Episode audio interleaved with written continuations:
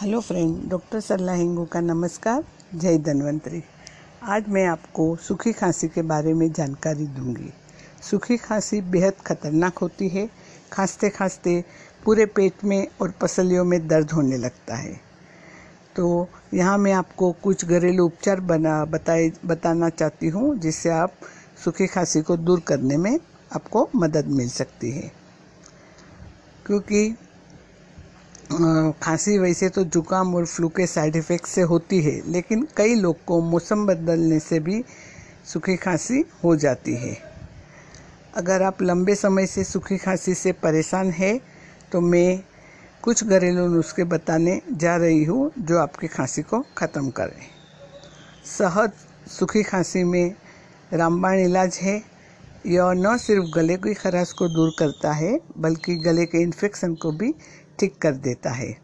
इसके लिए दो चम्मच शहद को आधे गिलास गुनगुने पानी में मिलाए और पिए। रोज़ाना इस तरीके तरीके को अपनाने से सूखी खांसी में आराम मिलता है।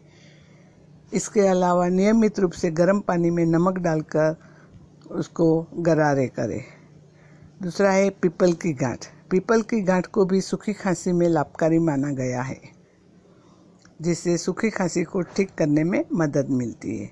इसके लिए एक पीपल की गांठ को पीस ले और उसे उसे एक चम्मच शहद में मिलाकर खा लो। रोज़ाना ऐसा करने से कुछ ही दिनों में सूखी खांसी ठीक हो जाती है।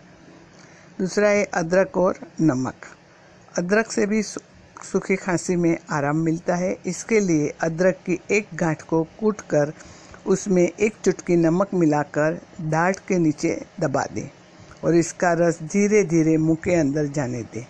पाँच मिनट तक उसे मुँह में रखें और फिर कुल्ला कर लें।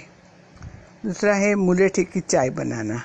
तो मुलेठी का चाय पीने से भी सूखी खांसी में आराम मिलता है। इसे बनाने के, इसको बनाने के लिए दो बड़ी चम्मच मुलेठी की सूखी जड़ को एक मग में रखें और एक मग में, और इसी मग में उबलता हुआ पानी डालें और फिर 10 से 15 मिनट उसको पकाएँ। और फिर फिर उनको उनको स्टीम लो, भाप भाप आने दो। और वो भाप आपका मुँह में लेना है। ऐसा दिन में दो बार करने से भी आराम मिलता है। और वही वही मुलेठी का मुलेठी का जो पानी है उबला हुआ, उसे भी आप पी सकते हो। दूसरा है हल्दी वाला दूध। हल्दी वाला दूध पीने से भी आराम मिलता है। इसके लिए एक गिलास दूध में आधा चम्मच हल्दी मिलाकर रोज़ाना पिए।